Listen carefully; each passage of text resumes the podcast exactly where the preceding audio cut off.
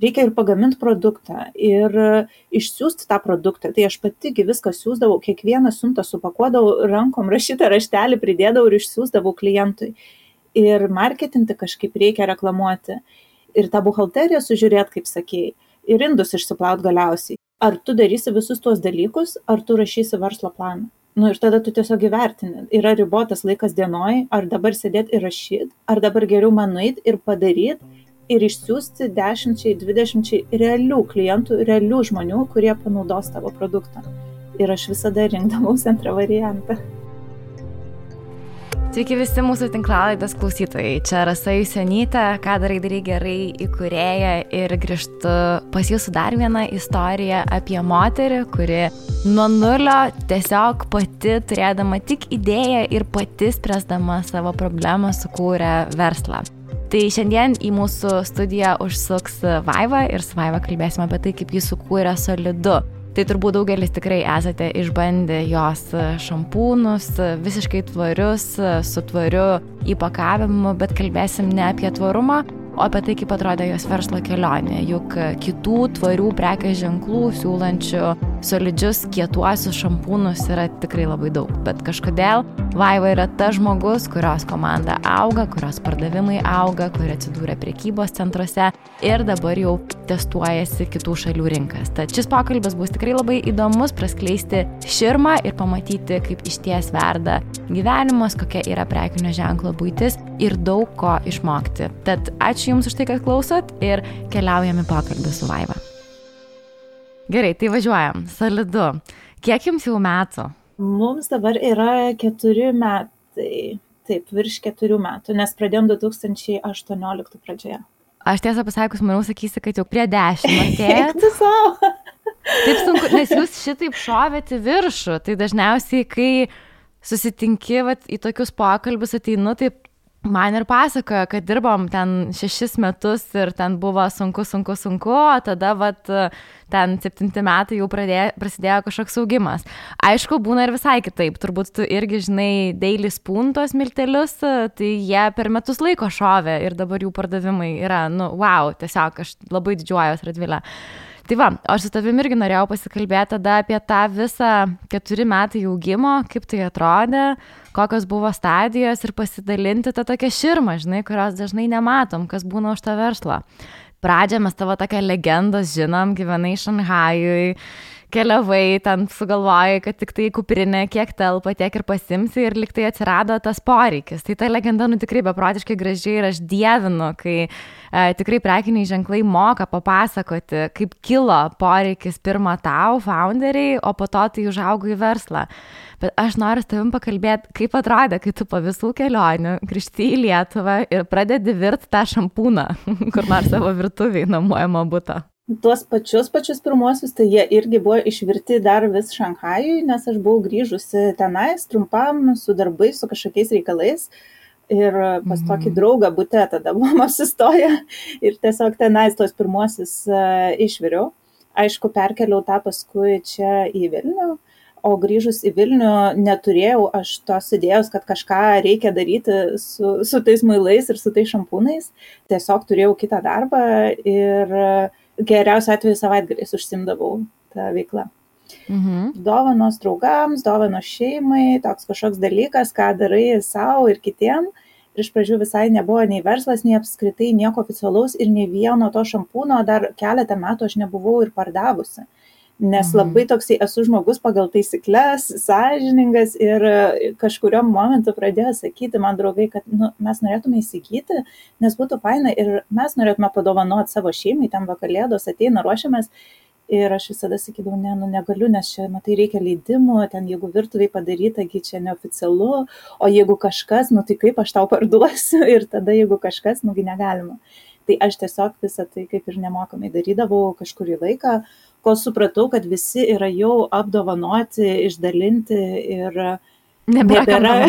jo, jau visi yra gavę ir nu, negali tenais dar, o vis tiek, kad tu pagamintum, nu, tai kad įsivaizduoti, tu negali išvirti vieno muilo ar ten padaryti vieno šampūno, vis tiek darai kažkokią partiją, kad ir kokia būtų ta partija, ar ten 10 vienetų ar 20, nu, vis tiek daugiau padarai, galiausiai supranti, kad pas tave jau spintoje užkišta ten turi metams į priekį ir mm. nebėra kam duoti. Kažkurio metu ir gimė ta idėja, kad reikėtų tai išnešti kažkiek viešai. E, aš esu žmogus, kuris labai mėgsta užstrikti detalėse ieškoti to tobulumo, vis daryti ir vis dar negerai ir atrodo, kai bus tobula, tada ir padarysiu. tada bus. O ir dabar tokia esi, ar tada tokia buvai? Ir dabar tokia esu, taip. Ir dabar, aha. Tai su tuo tikrai susiduriu, bet kai jau esi verslė, kai esi procese, tai dažnai nu, patys reikalai tave išspiria, nes yra kažkokie deadline, kažkokie dalykai, kurie priverčia tave pabaigti tos projektus. Bet kol dar nieko nepradėjai, tai labai gali viską atidėlioti, nu čia beprotiškai gali atidėlioti iki negalėjimo.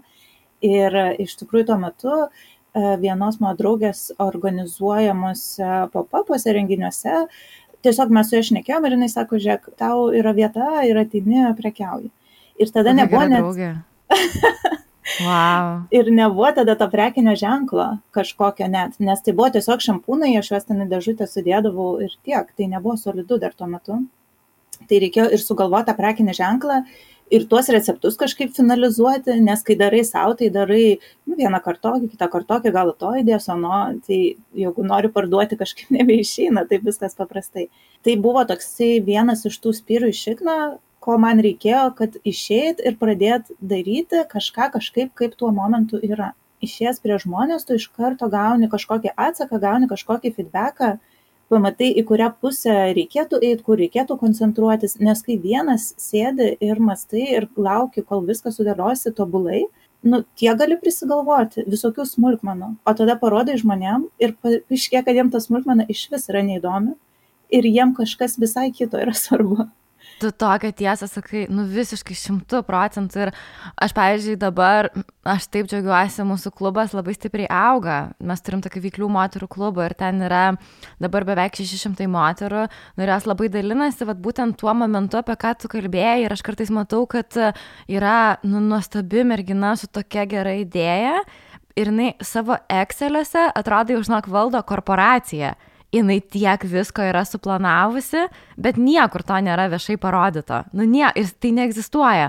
O yra kita, kuri, nu, tikrai neturi planavimo įgūdžių. Apskritai, nu, ten net nežino iki galo, ką daryti, bet varo, daro, kaip išeina, paleidžia tą produktą, nu ir spė, kuri greičiau auga. Mhm. Nu, tai ta, kuri daro ir mokosi pakeliu ir taiso tas savo klaidas. Ir čia yra kažkas apie tokį vidinį nebijojimą padarytos klaidos. Kad ne, ta, kaip čia jau vidinis dalykas, kad nebijojama, kad tave pasmerks kas nors, kad apkalbės kažkas, o labiau tikėjimą, kad visiems patiks. Taip. Nes yra arba merginos, kurios galvoja, kad visi jas stebi ir tada turbūt teisia, arba tos, kurios galvoja, kad visi stebi ir turbūt džiaugiasi jomis. Na, žinai? Taip, bet tas ypač būdinga yra moteriams, aš pastebėjau, labai tas perfekcionizmas, tas toksai įprotis nu, pirmų, nes mes esam dažnai ir, ir turim viską išmokti padaryti teisingai, kaip kiti liepia, kaip kiti sakė.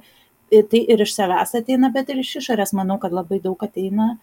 Nu, ir pas mus gal toks ir nacionalinis bruožas šiek tiek yra, nenoriu pavaryti ant lietuvių ar kažką, bet e, vis tiek aš pastebėjau tą tokį susikaustimą, kurį tu nu, visgi turi atlaikyti, tu turi būti pasiruošęs e, atlaikyti įvairias nuomonės, atlaikyti tai, kad kitų žmonių nuomonės nėra ta priežastis, dėl ko tu kažką darai apskritai gyvenime, bent neturėtų būti.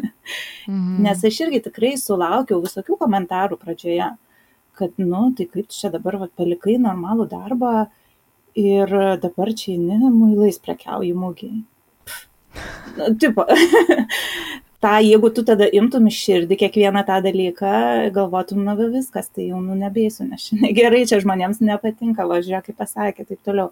Ir moteris, manau, dažnai tą tikrai esam linkusios imti į širdį, prisiminti, įsiklausyti, įsisavinti ir galbūt pačios paskui savo atkartoti tuos žodžius kažkokius nemalonius. Mm. Taip, taip, viduje sukti tą plokštelę ir tą dialogą. Tada dar pakalbam apie solidu, aš norėčiau dar sužinoti apie jūsų augimą, nes turbūt paskutinį kartą, kai aš su tavim kalbėjau, buvo kitaip. Jūs buvo tokie dar ganėtinai maži. Dar buvo tokia solidu, nu ne pradžia, bet gal buvo kokie pirmi su pusę metų, o dabar aš neseniai skrolinu tavo Instagram ir aš matau, kad ten iš Amerikos moteris yra įsidėjusi nu atrodo, wow, kiek jūs užaugot. Tai ar buvo kažkur lūžis, kur arba jūs kažkokį sprendimą priemėt, arba dar kažką, ir jūsų komanda, pavyzdžiui, yra nemaža. Kas atsitiko, kai jūs iš tos, tiksliau tu, iš tos moters, kuri verda muilą ir jį pardavinėja mugėje, tapai patalpų savininkė, nu kad ofisą turi, komandą turi. Kas tenai mhm. atsitiko? Pirmasis lūžis, tai manau, įvyko gana greitai. Na, net pirmaisiais metais, iš tikrųjų, gana greitai. Gal įvardinčiau tas momentas, kai su mumis susisiekė Kristiana ir Kosmada valdanti prekinius ženklus e, parduotuvės. Patys. Taip, jie su mumis susisiekė ir sako, mes norėtume jūsų produkto ir tuo metu mes prekiaudom ir tiesiogiai, tiesiog elektroniniai parduotuviai ir visokiose butikose. Tai su butikais dirbti vis tiek yra kitaip. Tenais visi ar visos dažnai būna moteris savininkės, tai tikrai pakankamai paprastos ir na, nėra tų oficialumų gal kažkokių ir taip toliau. Vienas iš pavyzdžių, kad mes tuo metu net ant pakuotės neturėjome barkodo, mhm. nes nu, mums jo nereikėjo.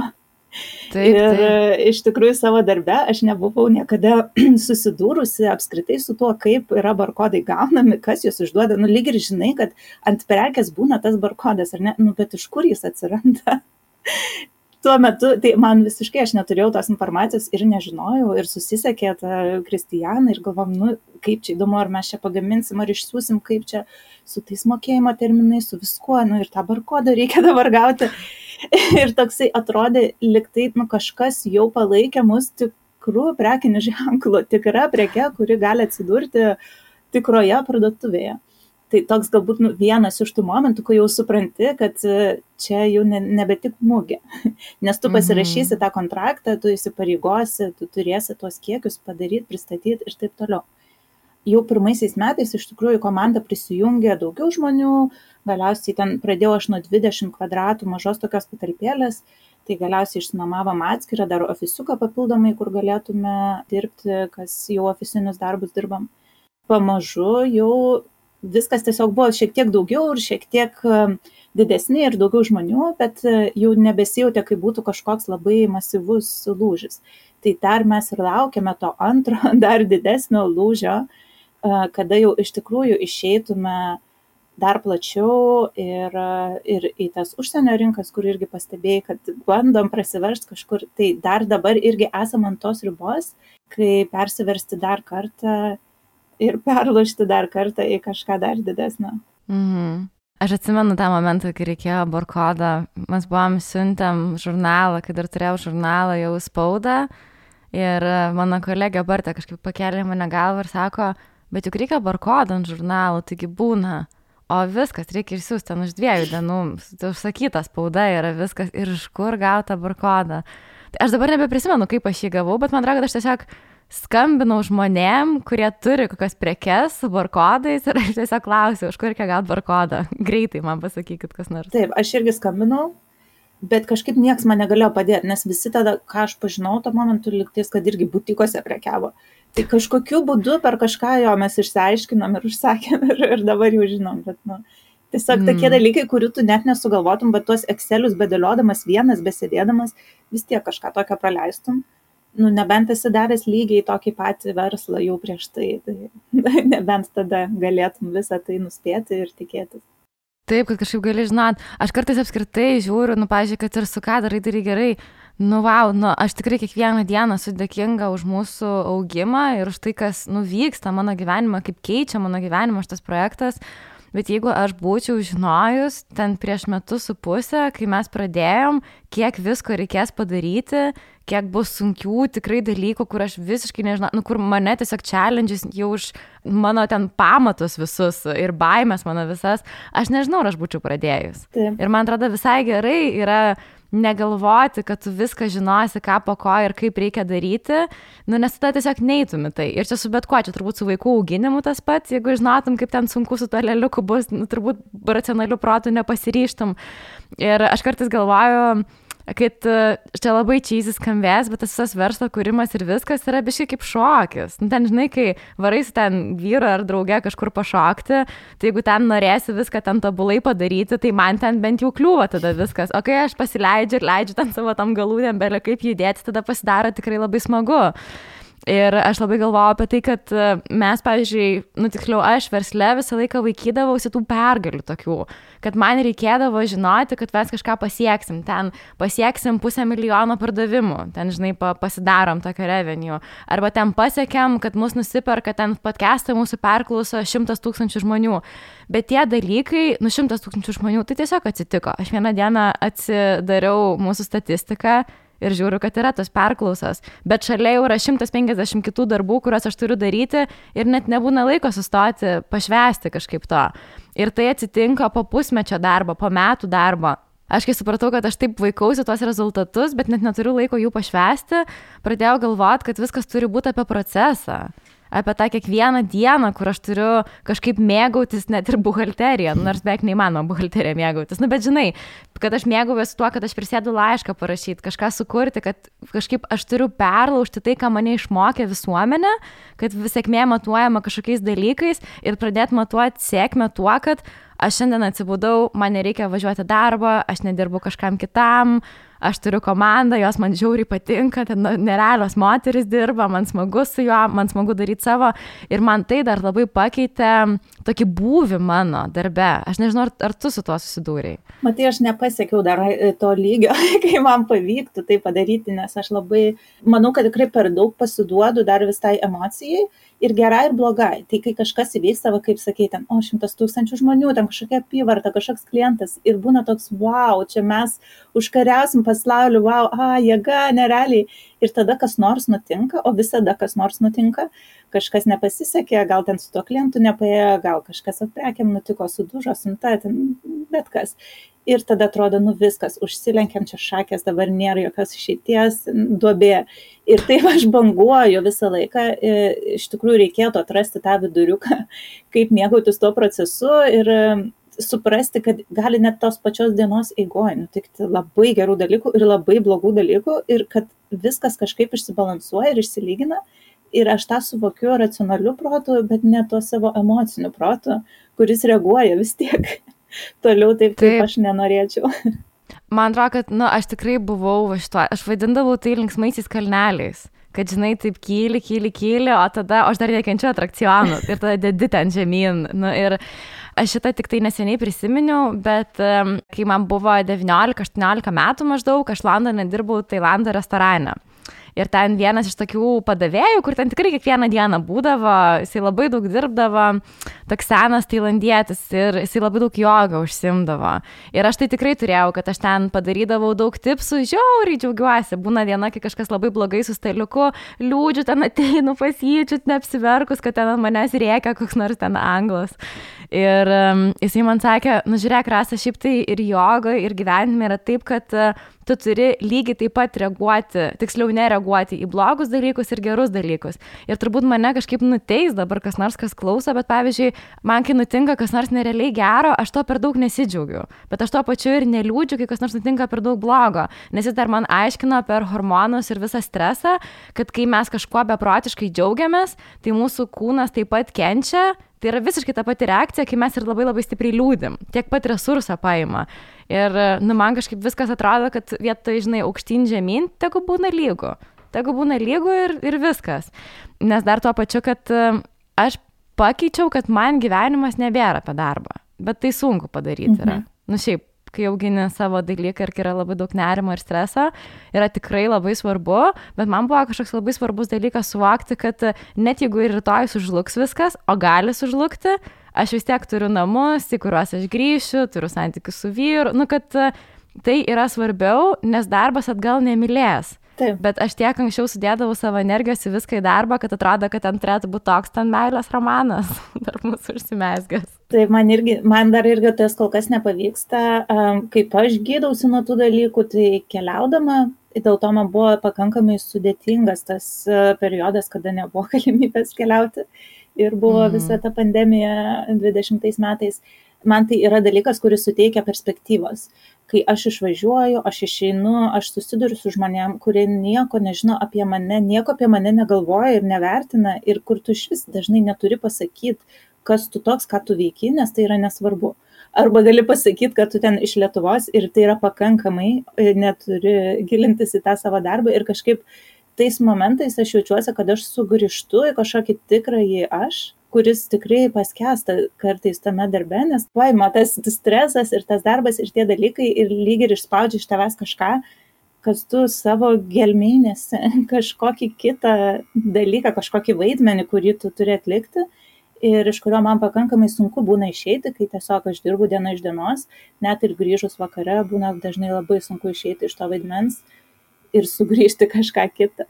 Tai dėl to man mm -hmm. reikia atsitraukti, išvažiuoti kažkur visiškai toli, pakeisti kontekstą kardinaliai, kad e, niekas net neprimintų tų dalykų. Tai aš išsijungiu telefoną, aš išsijungiu internetą, atsijungiu visiškai ir praeitą kartą buvau taip atsijungusi, kai prasidėjo visa pandemija Europoje.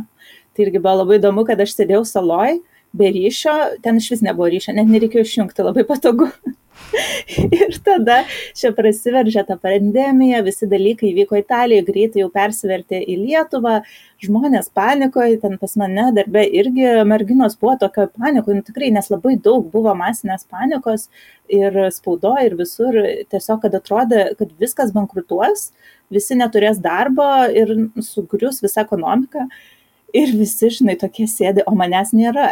Ir net nėra su ko pašnekėti. Ir visiškai tai kai sugrįžau tik tada aš supratau ant kiek buvo skirtinga ta mūsų situacija ir ant kiek um, tuo momentu galbūt manęs ir būtų reikėję tenais. Bet ir dienoje kartais tai būna, nu, kur, žinai, turiu savaičių, kur atrodo tiek daug darbo yra ir jos tokios svarbios ir ten tu turi dirbti nuo pat ryto, ten iki vakaro, nes čia kažko dabar labai siekiam. Ir, o būna kas nors tokio gyvenimiško atsitinka, nu ten, nežinau, man pavyzdžiui vakar buvo, kad mane tiesiog vyras išplėžė iš darbo, nes mes remontuojamės būtą, nu ir reikia nuvažiuoti grindų nusipirkti. Va dabar betonuoja ir mums dabar reikia padaryti va tą sprendimą. Ir mes ten keturias valandas gal praleidom, nes vienoje neradom, aš jau pikta buvau ant jo, man ten toks irzulys kyla, kad aš dabar dirbti turėčiau. Ir po to, žinau, grįžau prie tų darbų, atsisėdau ir pagalvojau, nieko neatsitiko, kad manęs nebuvo tas valandas. Mm nu nieko. Bet mano galvoje tai atrodo, tu taip užsisukė, kad čia būtina tau dirbti ir ten kažką daryti. Tai vad svarbu irgi kartais ir dienoje tiesiog sustoti ir iškeliauti kažkur, žinai, į mišką pasivaikščioti. Tos perspektyvos truputį gauti. Kad kartais nebyra dangus iš tikrųjų ir nekrenta ant tavęs. Tau tik tavo galvoje taip atrodo. Taip, taip. Kad ten jau pasaulio pabaiga atėjo. Kai jūs atsiradot ir dabar, nu, yra dabar apskritai tvarumas yra labai didelis trendas ir tokių brandų, kurie, žinai, lašas išėjo kažkada iš Lietuvos, tai atsirado tokia niša, nu kadai pasidarom patys. Bet jūs labai gerai įsitvirtinat, o kiti atsiranda ir truputį nugesta, atsiranda ir taip nugesta. Gal tu analizuodama kažkaip pati, va, tuos keturis metus galvojai, kad, o kodėl jūs įsitvirtinat? Aš manau, yra du dalykai. Mums yra svarbu ne tik tvarumas, bet mums svarbu ir pats produktas, koks jis yra. Ir mes siekiam parduoti ne tiem žmonėms, kuriems rūpi tvarumas, nes jie dažnai jau turi savo sprendimą, bet kokiu atveju. Bet paprastiems žmonėms. Kaip svarbu suprasti šitą punktą, atsiprašau, bet taip, nu kaip svarbu suprasti tavo auditoriją. Taip, taip, taip. Nebūtinai jie yra tie žmonės, kurie ten namie kompostuoja ar naudoja tik antrų rankų dalykus ar mažai vartoja ir panašiai. Ne, mano klientai yra žmonės, kurie plauna galvą ir kurie vertina tai, kaip veikia mūsų produktai, kaip jie jaučiasi, kaip po jų plaukai atrodo ir visada mūsų siekis buvo, kad tas produktas privalo nenusileisti kokybę bet kokiam įprastiniam produktui. Netgi neįprastiniam aukštos kokybės šampūnui, kurį tu įsigytum kur nors grožio salone ar kirpykloje.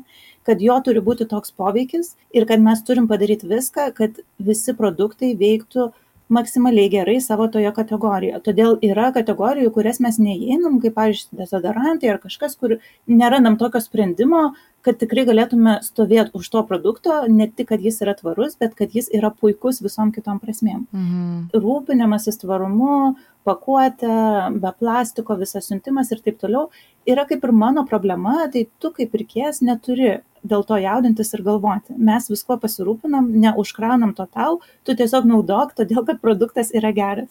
Ir žmonės tai vertina ir jie grįžta, nes tu pabandai ir tu turi gražius plaukus, kas man atrodo yra svarbiausia šampūnė. Nes jeigu šampūnas tau nesuteikia gražių plaukų, tada nebesvarbu, koks ten tvarumas, netvarumas, niekas pas tave nebegrįž. Na, galbūt tie keli išprotėję jau top, top eko sustainability kariai, galbūt jie kažkaip iškes tuos riebaluotus sulipusius negražus plaukus, bet nepaprasta moteris. O mano tikslas ir yra, kad padaryti tokį sprendimą, kuris yra prieinamas paprastai moteriai, kasdienybei, kur tu gali įsigyti eurovaistinėje maksimoje ir naudoti ir tau net nereikia sukti galvos dėl tų visų dalykų. O kita priežastis, kad nors atrodo, kad to tvarumo yra daug ir viskas apie jį ir visi šneka ir visi daro, bet labai daug yra to greenwashingo, sustainability washingo, kur tau yra sakoma, kad tai yra tvaru, bet kai tu įsigilini, tai būna kažkoks teiginys, kad maždaug mes esame tvarūs, nes mes pažadėjome, kad iki 2050 metų 10 procentų sumažinsime plastiko kiekį savo pakuotėse. Ir kai tu įsigilini, supranti, kad ką jūs realiai nieko nepadarėt. Viskas, ką jūs padarėt, jūs pasakėt, kad jūs padarysit po 30 metų kažką. Truputį. Truputėlį kažkur į tą pusę. Ir to yra labai labai daug, bet tada eina visokie žali ženkliukai, ten sertifikatai, kažkokios pakuotės, visokie dalykai, kurie sukuria tą įspūdį, kad visko daug vyksta, o realiai nevyksta nieko, arba vyksta labai labai mažai kažkokia nereikšminga dalis mes galbūt ir toj vietoj šiek tiek išsiskiriam, kad jeigu darom, tai darom iš tikrųjų. Jeigu mes sakom, kad pakuotė kompostuojasi, tai jinai kompostuojasi. Jeigu mhm. pasakom, kad užima mažiausiai vietos, kiek gali užimti, tai taip ir yra. Ir galbūt kartais tas gali ir trukdyti šiek tiek, nes tu negali parduoti, neuždės ten uh, kažkokių auksinių gal papuošimų iš, iš plastiko ir panašiai, ar nuolat turi ieškoti sprendimų, gal kažko negali išleisti taip greitai, kaip norėtum, nes nerandi to sprendimo, kuris būtų teisingas. Bet tuo pačiu ir nemeluoji. Ir per kažkokį laiką ilgesnį žmonės tą irgi pastebi. Vis tiek mato, kas yra sakoma, kas yra daroma, kaip tas prekinis ženklas pozicionuojasi ir ką iš tikrųjų tada padaro tai galbūt trumpalaikei sėkmei tu gali pasakyti bet kokių dalykų, didžiulių teiginių, bet po kažkiek metų tai vis tiek pasimato. Tai manau, kad mūsų klientai jau šiuo metu mato, ką mes sakom, ką mes darom, ar tai sutampa ar ne, kiek nuoširdžiai mes tą darom. Ir net ne po metų pasimato, man atrodo, dažniausiai ir po pirmo, antrą kartą pasimato. Ir kartais žmonės pamiršta tą tokią auksinę pagrindinę marketingo taisyklę, kad vieną kartą parduoti tai, nu, prisitraukti žmogų šiaip kainuoja. Nu, kai pagalvoji, tą pirmą pardavimą mes irgi kai maržą skaičiuojam, tai yra daug. Bet jeigu jau žmogus pats grįžta antrą, trečią kartą, tai va čia jau prasideda tavo verslas. O tas vienas pardavimas, nusi tau tiek daug pinigų kainuoja kiekvieną kartą vis naują žmogų atsivesti. O vat klausimas yra, kaip tu jį išlaikai ir tu, kokį tu ryšį su juo užmėsgi, kokį dialogą pradedi. Sveiki. Sekundai noriu sustabdyti laidą ir papasakoti jums apie mūsų remėjus. Ar žinai, kad nuovargio ir alkio jausmui didelį įtaką daro traškulys? Tiesiog vandens stygius mūsų organizme. Ir tikrai kaip lengva pamiršti gerti vandenį, kai tiek darbų, tiek susitikimų, tiek lėkimo. Gal kartais net išgeriame padelį kavos ar stipresnės arbatos, nes norime energijos vietoj didelės skanios vandens taurės. Aš asmeniškai turiu vieną auksinę vandens gerimo taisyklę. Vienas didelis biurutės butelis per dieną. Žinoma, po to tas plastikinis butelis keliauja į recyklingą, o kadangi jų sukaupiu daug, visada sumą paukoju labdarai. Taip darau jau beveik du metus ir visi mano kraujo tyrimai mineralų bei elektrolitų atžvilgių yra tiesiog nuostabus. O kartu aš tiesiog labai noriu padėkoti Birutės mineraliniam vandeniui už tai, kad jau antrus metus remia mūsų šią tinklalaidę ir taip pat kartu tiki stipriamis savo tikslų siekiančiamis moterimis. Ačiū visai jūsų komandai, o taip pat visiems klausytojams linkiu geros likusios laidos. Daryt tvariai šiaip yra brangu mes dabar vat knygutę leidom, man labai įdomu buvo pasižiūrėti, tokia užrašinė mūsų neužilgo pasirodęs, nu, yra ir brangu, ir daug sunkiau. Pavyzdžiui, aš sertifikuotą tvaraus popieriaus laukiu vėluojančio labai jau ilgai ir kuris yra gerokai brangesnis, nu, kur atrodo, kad de, per, tik čia perdirbtas popierius, jis turėtų būti pigesnis, bet ne, nu, šiaip visai atvirkščiai yra. Kai tu tik tai pradėjai, turbūt daugam kyla klausimas, kad, nu, jinai tai turbūt turėjo tėvus ten labai turtingus, arba nežinau, nu, ten banko gal paskolą pasiemė. Kaip atrodė tavo iš finansinės pusės pradžia? pati pati pradžia, tai finansavau tiesiog iš savo pačios santaupų, tai pati pradinė investicija buvo, nežinau, gal 5000 eurų ar, ar kažkokia panaši suma. Ta jau pačiai pradžiai, kad pradėt prekiaut, pardavinėti, atsidaryti elektroninę parduotuvę ir įsivažiuoti. Vėliau jau turėjom ir daugiau skolų, kai prireikė dar plėstis ir didesnių patalpų ir taip toliau, bet čia jau buvo dar po pusantrų ar dviejų metų tik tais labai gerai galbūt mano draugas apie, apie šitos dalykus visada man sakydavo nuo pat pradžių, kad tiesiog padaryk maksimaliai, ką gali pati, o kur jau negali, ten tada galima ieškotis kažkokių variantų ir tada ir žiūrėsi. Nu, tokį, tiesiog imk, daryk, žiūrėk, kur, kur būsi tuo momentu ir ko iš tikrųjų reikės, nes kartais atrodo, kad reikės ir to ir nuo ir trečio, o galiausiai net nebereikia nes paaiškėja, kad gali kažkaip kitaip išspręsti tos dalykus ir nebūtina investuoti į konsultantus, darbuotojus ar kažkokius ekspertus, kurie tau patars tą patį, ką Google rasi ir YouTube. Taip, nes, pavyzdžiui, labai daug moterų nepradeda kažko daryti, nes galvoja, kad ai dar neturiu pasirašęs pakankamai gero verslo plano. O, pavyzdžiui, na, aš esu tiek žmonių kalbinus, turbūt nu, nėra Lietuvoje verslo, kurio, nu, aišku, tikrai yra verslų, kuriuos esu nepakalbinus, bet šiaip tikrai daug su kuo esu kalbėjus. Beveik visi pasako, kad, nu, gal ir pasirašiau pačioj pradžioj, bet po to padėjau stalčių ir, nu, tikrai niekada nebeatsiverčiau. Arba didžioji dalis yra tų, kur savo, kad, nu, niekada tokio ir neturėjau. Aš irgi niekada neturėjau, dar iki šiol nesu nei vieno parašęs verslo planą.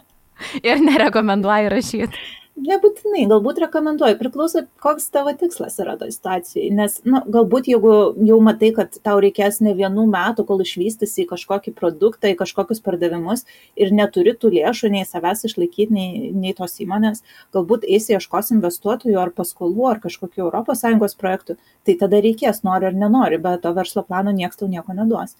Kai aš turėjau tik prieš save atsiskaityti ir neturėjau pas nieką eiti, man buvo paprasčiau, kad tą verslo planą gali turėti savo galvoj ir labai gali jį pakeisti. Pabandžiau, ai, neišeina, gerai, pažiūrėsiu, o gal taip, o gal taip, o gal iš tos pusės. O būtum užsirašęs, įsipareigojęs, gal būtų sudėtingiau.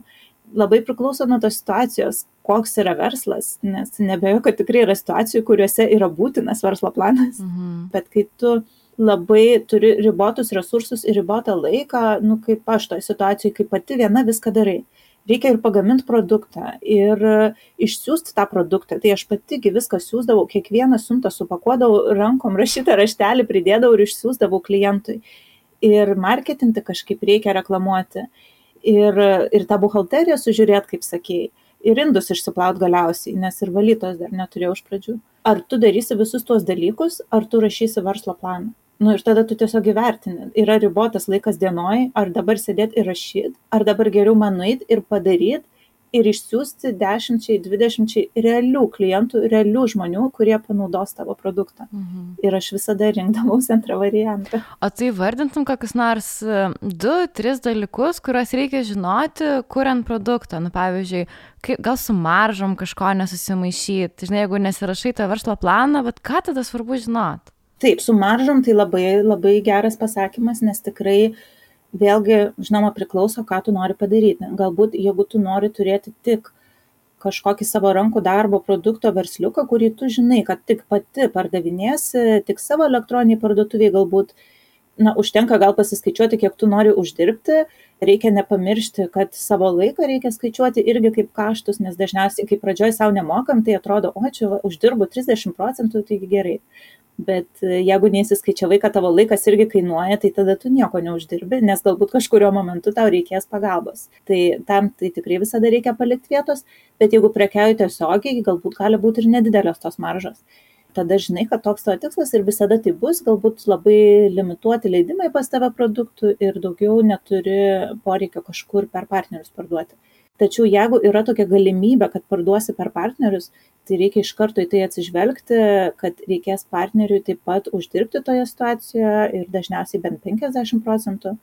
O jeigu parduosi kažkur dar didesniu mastu ar į kitas šalis kad dar gali atsirasti ir daugiau tų grandžių tai ne tik tas galutinis jau pardavėjas tarkim parduotuvė kažkokia bet ir distribucija pavyzdžiui ir kad jiems taip pat turi kažkas likti arba tokie dalykai kaip na tu pradedi dar esi tarkim ne pvm mokėtojas tai iškart turi įsiskaičiuoti pvmą į savo tą kainą nes e, jeigu tu lauksi, kol įsuksi dalykus ir tada jau tapsi PVM mokėtoju, tu juk negalėsi žmonėm 20 procentų pakelti kainas, 21 procentų pakelti kainas staiga savo klientams.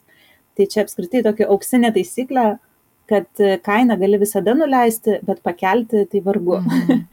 Jeigu jau toj pačioj rinkoje tiem patiem klientam kainos pakelimas na, nėra tas dalykas, ką lengvai galėtum daryti. Todėl visą tai reikia jau būti nors kažkiek į priekį apgalvojus ir susidėliojus, kokie tie galimi tavo kanalai bus, kaip tu prekiausi, ar tapsi, netapsi tuo PVM mokėtoju ir panašiai. Tai šitas labai tavo geras buvo apie maržas apie produktą tai labai aišku priklauso koks produktas nes yra specifika kaip jeigu tai maistas ar kosmetika tai reikalingi ir leidimai tam tikri ir labai svarbu pasiskaityti kokie reikalavimai yra apskritai ne tik iš valstybės kokie leidimai reikalingi tai veiklai vykdyti bet ir pavyzdžiui kas ant to produkto turi būt parašyta kokie įspėjimai ant etiketės turi būti kaip tu turi nustatyt pavyzdžiui galiojimo laiką ir taip toliau. Pavyzdžiui kosmetikos produktus tu turi um, nuo kiekvienos partijos po vieną pavyzdį saugoti visą galiojimo laiką, kad jeigu kažkas nutiktų, institucijos galėtų patikrinti tą pavyzdį, įsitikinti, kad jame buvo viskas gerai ir kodėl, pavyzdžiui, nutiko ar kažkokia alerginė reakcija, ar kažkoks apsinuodimas ir kad tu galėtum parodyti tiesiog tokį pat pavyzdį iš tos pačios partijos. Tokia specifika gali būti skirtinga labai skirtingoms mhm. prekiams, bet reikėtų būtinai pasidomėti, kaip va, tas produktas turi būti teisiškai pardavinėjamas žmonėm, ar yra kažkokių apribojimų, ar yra kažkas specialaus, ką nurodyti. Mhm. Dar su produktais irgi prie tų maržų gal labiau čia susiję, bet na, pinigų srautai yra sudėtingesnis dalykas negu, tarkim, ten konsultuojant ar atliekant kažkokias paslaugas, nes tu turi išaldyti savo pinigus pirkdamas žaliavas, tada tu turi gamintos produktus, juos pas save kažkiek laiko laikyti tada tu juos parduodi, žiūrint kaip ir kam parduodi, galbūt iš karto tau sumokės, jeigu tiesiogiai prekiauji, bet e, jeigu prekiauji parduotuvėse, pavyzdžiui, tai reikia tikėtis, kad sumokės ne iš karto, gal už 30 dienų, gal už 60, gal už 90. Tai visas tas laikas, nuo kada tu užsakėjai žaliavas, už kurias tu būdamas mažas tikrai 100 procentų mokėjai į priekį ir neturėjai jokio atidėjimo, tu tada gamini pas save laikai, tada parduodi ir dar lauki tų pinigėlių tai gali užtrukti ir pusę metų tas procesas. Tai tam reikia taip pat pasiruošti ir suvokti tai, kad taip bus. Mhm, taip, aš dar žinai, ką pridėčiau apie marketingą, kad e, aš visai susiduriu su tokiu keistu požiūriu, bet jisai labai atėjęs iš kažkokio vat, mūsų šaknų, liktai garbinga taip galvoti, kad jeigu tu sukūri gerą produktą, tai jisai pats už save tą marketingą kažkaip savaime pasidarys. Tai žmonės tada vadinasi jau žinai, eis pas visas savo draugės ir iš karto jau rekomenduos tave ir taip toliau. Kai žmonės taip nedaro, jiems patinka produktas, jie tarp kitko, jeigu kažkaip netyčia tarp draugų kalba apie šampūną išeina, nu tai vad parekomenduoja. Nu bet šiaip taip nėra, kad, kad ir labai geras produktas, nu jie einin ir nešaukia visiems. Ir žmonės labai gėdėsi daryti marketingą ir atrodo, kad jau darai tuos kažkokius pagalbinius, vat, marketingo žingsnius pardavimam, jeigu viskas nevažiuoja. Mhm. Čia labai svarbu suprasti, kad marketingas yra taip svarbu. Čia yra, nu, tiek pat svarbu, kiek net produktą sukurti turbūt yra mažesnė dalis, negu kad jį po to parduoti, kiek darbo reikia įdėti. Nežinau, ar atliepia, o gal, žinai, tu visai nesutinki su manim. Ne, tai žinoma, kad sutinku, bet manau, kad tas požiūris tai nu, yra pasenęs ir tikrai, kaip ir sakė, ateina iš Sovietų sąjungos laikų. Uh, kai buvo šiek tiek galbūt kitaip dalykai, nes gal nueidavai parduotuvę ir buvo vienos rušies dešra, tai nebuvo svarbu marketing dešrą, nes vieną galėjai įsigyti, nori dešros, perki vieną. Nežinau, ar tai buvo, aš nebeatsimenu, bet kažkas galbūt iš, iš tos serijos. Mhm. Tai be abejo, kad šitas požiūris yra pasenęs ir su juo tikrai niekur nenueisi. Tai kažkokį supratimą apie marketingą reikia turėti jeigu visiškai neturi ir nu, absoliučiai neįsivaizduoji, su kuo ta duona valgoma ir kaip tai veikia, tai tikrai reikėtų pasieškoti tada žmogaus. Nu, aš kur jau minėjau, kad ten konsultantų ir ekspertų nesu linkus ieškoti, jeigu pats gali padaryti, bet jeigu tu visiškai neturi žalio supratimo, tada šitoje vietoje tikrai būtų reikalinga kažkokia pagalba. Ar tada, nežinau, galbūt galima kursus praeiti kažkur, kad bent įgauti kažkokius pradinius įgūdžius ir tada nuo jų judėti toliau. Taip, nes nėra nieko liūdniau, kai žmogus sukuria tikrai labai gerą projektą, produktą, žinai, pasidaro website, pasidaro Instagram ir atrodo, o, dabar jau launchinsi, launchina ir ne vieną pardavimą. Nu, arba ten teta Jolanta nusiperka, mhm. ten mamos draugė kokią ir, nu, šakės. Ir tada, o kaip toliau, aš kur tie pardavimai? Tai kas jum, man buvo taip smalsu paklausti, veikia iš marketingo pusės? Mhm. Pačioje pradžioje, tai kaip ir pasakau to istorijos pradžią, kad gyvai buvau išėjusi žmonės ir tiesiog, na, tokiu senoviniu būdu, pavadinkim, kadangi reikėjo kiekvieną žmogų tiesiog įkalbinėti, kviesti vos ne prie stendo ir pasižiūrėkit, nes visi eina ir praeina, čia muilai kažkokie, ai, muilo neieškau ne palaukit, čia ne muilai, o kokie jūsų plaukai gražus, gal jums reikėtų kondicionierius ir pabandykit, čia tikrai šampūnas, taip toliau. Netgi teko nemažai tų produktų ir atiduoti, nes jau kai aš labai ten įsikalbėdavau ir visiškai netikėjau, kad čia gali veikti, tai ir aš ir padovanodavau tenais tom pirmom dienom, kad tiesiog pabandykit, iš tikrųjų veikia taip toliau. Na, arba jau įkalbėdavau, kad pirktų. Tai kažkiek, kiek tų teko pardavimų padaryti, tuo metu buvau pasiruošusi elektroninę parduotuvę. Nu, nes vis tiek maniau į priekį, kad reikia turėti kažkokį būdą, kur aš parduosiu, kai tos vienkartinės smūgės baigsis. Ir jau tada, ką likusius metus daryti.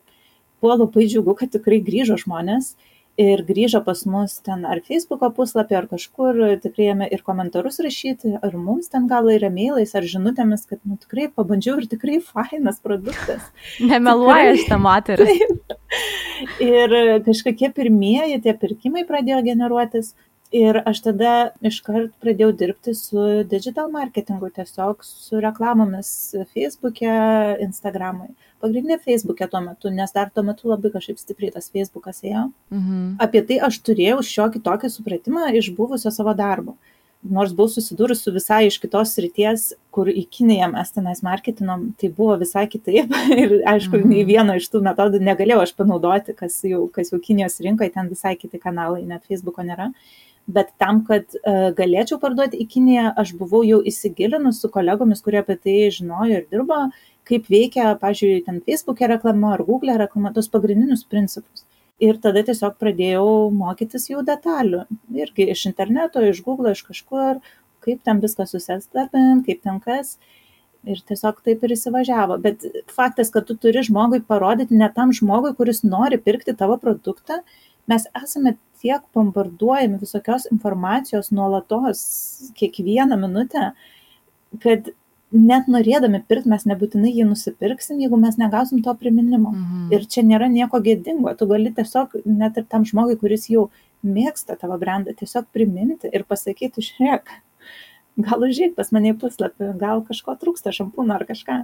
Nes tiesiog mums reikia to nukreipimo, mes savaime ir nebenuinam ir nebepamatom ir tai, kas vyksta socialinėse medijose, irgi jau seniai organiškai visi tie verslai nėra rodomi žmonėms, tai kad ir kokį ten nuostabų tu keltum tą turinį, jeigu tu nemoki už tą digital reklamą, tai nepanašu, kad išjudės. Taip, visiškai taip. Nu, mums čia buvo vienintelė investicija, pirma didelė, kurią mes padarėm, kad pasisamdyti žmonės ir dabar aš suprantu, kad ne, ne visos moteris gali ten, žinai, investuoti, mes ten 2000 eurų, man atrodo, investavom, kad tikrai per mėnesį pasisamdyti gerus žmonės vien už tą know-how, mhm. bet mes dabar padarėm, žinai, mūsų klube yra ten, kur tu gali, tau yra paskaita, kur ką paspausti, ten Facebook'o business managerė, kad pasileist tą reklamą, nes aš pačioj pradžioj pati tokią comprehensive, nu, niekur neradau, kur, nu, man nebuvo vienoje vietoje, kad būtų aiškiai padaryta, tai aš tikrai labai didžiuojuosi, kad mes šitą susidėjome, nes aš manau, kad tai yra toks didelis pokytis. Nes kaip ir tu sakai, kodėl Instagramą būtų suinteresuota verslą rodyti kam nors. Ne, yra algoritmas ir, nu, tik, ta prasme, tikrai ne. Bet tu žinai dar kalbėjai apie tai, kad gal Facebook'o reklama dabar taip stipriai nebeveikia. O kas jums dabar veikia? Nebūtinai, kad nebeveikia Facebook reklama, tai vis tiek veikia jinai, veikia, veikia, gal daugiau ir Instagramo, nes pačio pradžioje net iš vis aš nepamenu, ar mes labai ten su Instagramą dirbom, ar tik į tą Facebooką daugiausiai koncentravomės. Man atrodo, kad būtent į Facebooką pirmus metus o dabar jau labiau Instagramui, dabar pasileidinėm savo TikToką, žiūrėsim, kaip eis. Labai toksai pasijūti jau šiek tiek senas kažkurio momentu, kai visi, žinai, susėdam ir taip, nu tai kaip čia darom tą TikToką, pasižiūrėkim, ką ten žmonės veikia. Ir galvoju, reikia jaunesnių žmonių į komandą, kurie daugiau laiko ten praleidžia. Nes iš tikrųjų keičiasi tie dalykai, tai turi ir, ir sekti, kas vyksta ir kur žmonės yra šiais laikais Ir ar jie jau dar vis Facebooką, ar jie jau išeina, ar jie, ar jie kažkur. Tai mhm. Šiais laikais vis tiek mes daug koncentruojamės ant tos digital reklamos. E, aišku, dabar turim didesnį matomumą, kai turim partnerių nemažai. Tai tiesiog ir fiziškai žmonės tada pamato, kai tu užėjai parduotuvę ir jau randi tą produktą, gali jį įsigyti. Tai ne tik jau tas, kad tu paspaudė ant mūsų reklamos, ir ta reklama tapo šiek tiek kitokia, daugiau tokio brand awareness atsirado negu pačioj pradžioj, kur buvo tiesiogiai, kad e, reklamuoji, parduodi, reklamuoji, parduodi. O dabar žmogus pamato ir galbūt tiesiog paskaito ir nebūtinai atlieka tą veiksmą, nes jis gal tikrai parduotuviai nuėjęs įsigys, gal jis vėliau grįž pas tave ir panašiai. Tai toksai šiek tiek jau keičiasi tie dalykai ir, ir šiek tiek kitaip ta reklama ir veikia, ne viską taip lengva tiesiogiai pamatuoti kaip tuo metu, kai turi tik vieną kanalą. Um, nu, aišku, taip pat dirbam su nuomonės formuotojais, su podcastais ir, ir visokiais tokiais dalykais, kur irgi labai visada įdomu, kai labiau taip organiškai irgi pasidalina, kai nėra tik reklama, bet kažkas panaudoja, pasidalina, papasakoja savo nuomonę ir taip paskleidžia irgi tą žinią. Taip, nu jeigu ką, tai čia tai tikrai nėra reklama, aš tiesiog laivą norėjau pakalbinti, nes aš žinai, man dar yra toksai prasimušęs stipriai, kad aš viską, ką perku, aš noriu pirkti iš šaunuolių moterų. Nu, vat man toksai yra, aš ten, žinai, einu, kad ir kokius nagus darytis, bet aš noriu nueiti pas nu, moterį, kurią aš gerbiu, nu, kur žaviuosi, kad jinai va atidarė va tokį saloną ir kur aš žinau, kad už to verslo yra ir vyrai, lygiai taip pat, nu, kur aš žinau, kad ten yra žmogus už to. Ir aš tada jaučiu, kad aš ne tik, kad prisidedu ten visas tas, kur mes šaharizados dalyką žinom, bet aš jaučiuosi, kad aš kažkaip ir mokausi iš to žmogaus. Aš tada sėdžiu tam salonį ir ten žvalgausi, kaip viskas padaryta, aha, nu kokia čia logika, ten nusipirku kažkokį daiktą ir tada kažkaip kitaip į jį žiūriu, nes man visa esmė žinoti, kad tas žmogus kažkada, nu va, kaip tu ten, turėjo išeiti iš savo darbo, turėjo pradėti šitą dalyką, turėjo patikėti savim. Tai man va tai yra taip amazing, kad aš po to laikau ten, žinai, tą kremą rankoje ir galvoju, oho, taip viskas išauga ir atrodo, kad tavo sėkmė yra man tik tai, nu, įrodymas, kad ir man tada gali pasisekti, kad tu man kaip kelrodė žvaigždėvat esi. Tai kažkaip vat, apie tave aš irgi taip galvoju. Labai faina, ačiū. Jo, čia tikrai nereklama ir čia tikrai viskas nuoširdžiai. Bet e, ką dar išgirdau pas tave, tai e, čia tokia kaip lyga jau biškai yra man irgi tas nebesugebėjimas žiūrėti į dalykus paprastai, o išanalizavimas, o kaip ten, bet, nes aš irgi tą darau, kad ateini o kaip čia jie įdomu pas save tą darbo laiko apskaitą tvarko. Taip, o čia nais, sienos padažytos, įdomu, o kiek čia kainavo šitie baldeliai čia pagal specialų užsakymą?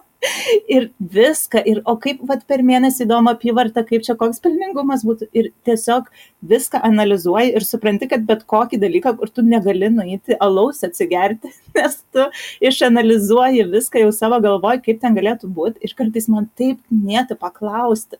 Nu, tikrai kartais aš taip užsigalvoju apie kažkokias detalės, kuriuo aš, pažiūrėjau, nežinau, nes toj srity galbūt nedirbu, čia skiriasi nuo mano verslo taip kartais knieti paklausti, bet galvoju, nu, nežinau, ar būtų labai mandagu pradėti lysti žmonėm į akis su, su tokiais klausimais, bet jo, yra tas toks. Taip, bet aš, pažiūrėjau, šitą labai daug darau visokiom Facebook'o reklamom, nu, kur aš matau kitų, yra, jeigu kas nors nežino, tai yra Facebook Ads Library E, ir tu tiesiog gali įsivesti kitus brandus ir žiūrėti, kokias Facebook'o reklamas jie leidžia. Nu, čia visiškas mano hobis yra. Man tai patinka ir aš žiūriu iš tos pusės, kur, žinai, mano tėtis yra tapytojas ir aš užaugau, aš dabar gyvenu jo tapybos studijoje ir nu, mes turėjom visas įmanomas ten Matiso knygas, Van Gogh, nu, didžiulę kolekciją ir atsimenu, mes su juo sėdėdavom ir jis sakydavo, bet tu mokai įsikopijuodama. Aš turėdavau ten savo tokį molbertą pastatydama ir jis vat, labai gerai iš tai atsimenu, kad, nu, imk, pabandyk nukopijuoti ten Matiso darbą arba pasimk, žiūrėk, jis čia vat, tokius potėpius darė. Nu, tai gal tu irgi pabandyk vat, tokius potėpius ten mane daryti. Ir aš, pažiūrėjau, su verslu panašiai galvoju, kad nieko blogo yra pasižiūrėti ir pagalvoti, kad kaip gerai sugalvojo ir kaip aš šitą dalyką ir savo galiu kažkur pritaikyti, nebijoti matyti konkurentų, bet tuo pačiu ir labai gerbti. Ten, pavyzdžiui, Edmundu, man atrodo, vadinasi tokia mokymų platforma, kuria irgi kursus pardavinėja ir tas savininkas Facebook'o reklamą buvo pasidaręs tokį vizualą, kuris kaip popiežius ten kryžių, man atrodo, prie kurtinės prispaudęs. Nu, Ale skleidžia Evangeliją, kaip Facebook'o reklamuotis. Nu, aišku, aš tokio nedarysiu ir čia ne mano stilius, bet aš tikrai sustojau pasidžiaugti. Nu, žinai, kad, nu, wow, nu kaip gerai sugalvojo. Bet man svarbu, atrodo, yra va žiūrėti, kas kur ką daro ir dar svarbiausia ne tavo srity, kad nepradėtum jausti piktos konkurencijos informacijos, o žiūrėt kitus, ką ten su maistu, restoranus, kaip reklamuoja, ką tu gali išmokti iš to, ką jie daro. Toksai, kad įsijungtų radaras. Taip, taip, taip.